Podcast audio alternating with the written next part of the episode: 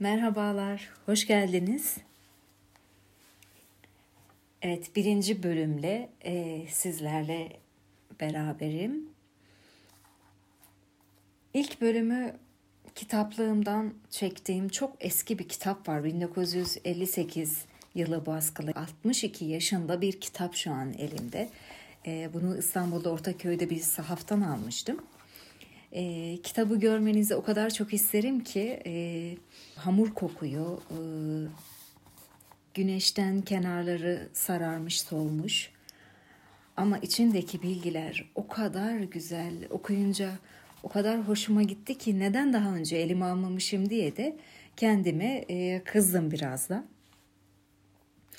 En azından hiçbir şey için geç değil. Bu kitaptan okuyacağım birkaç e, alıntıyla e, bu yayını yapmak istedim. Kitabı açtığımda e, 1958 yılında bu kitabı okuyan kişinin kendi el yazısıyla da bir yazısı var. Tam olarak okunmuyor. Kurşun kalemle yazmış. Silinmiş biraz da. E, kitap hakkında küçük bir bilgi vereyim bütün cepheleriyle Neyzen Tevfik ve kitabı yazan, derleyen, toparlayan Hilmi Yücebaş. Hayatta mı kendisi bilmiyorum. Yaşıyorsa sağlıklı bir ömür dileriz kendisine. Evet, kitaptan bir alıntı Neyzen bayram hakkında ne diyor diye onun bir şiiriyle başlayalım istiyorum. Hadi bakalım. Neyzen Tevfik kenarında fotoğrafı olan bir kartın altına şu beyitleri yazıp göndermiştir. Pantolonum döndü billah eleğe. Ne söyleyeyim utanmayan feleğe. Sanatkarlar ibret ile bakınız, sırtımdaki şu cekete, yeleğe.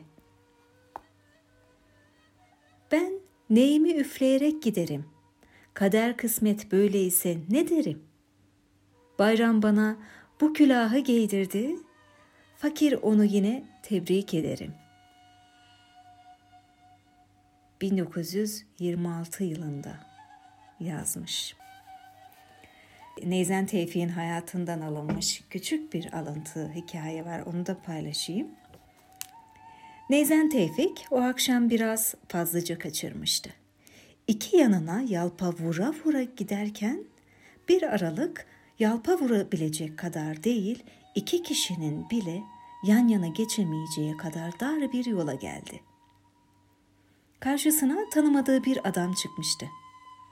Müsaade et geçeyim dedi.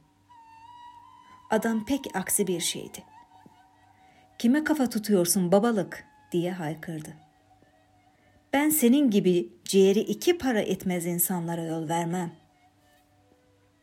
Neyzen hemen kenara çekildi ve ben veririm dedi. Evet. Kitapta onun fıkraları da var. Zaman zaman size fıkralarından anlatırım, aktarırım. Evet, o kadar güzel şeyler var ki içinde ve bu kitap daktilo ile yazılmış arkadaşlar.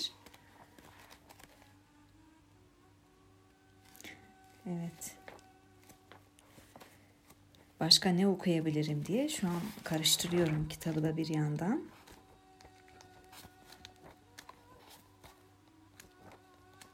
Bir yandan da kitabı böyle yapraklara çevrilirken kokusu da geliyor.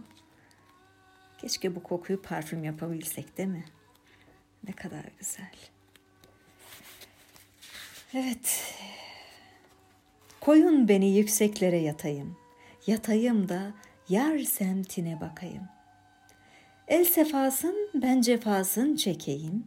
Çeke çeke içim bağrım kan doldu. Aramızda yemin oldu, and oldu. Ne kadar güzel yazmış. Evet dostlar, bu bölüm bu kadarlık olsun. Sürçülisan ettiysem, bir hatam olduysa affola. Kendinize iyi bakın. Sevgiyle kalın. Hoşçakalın.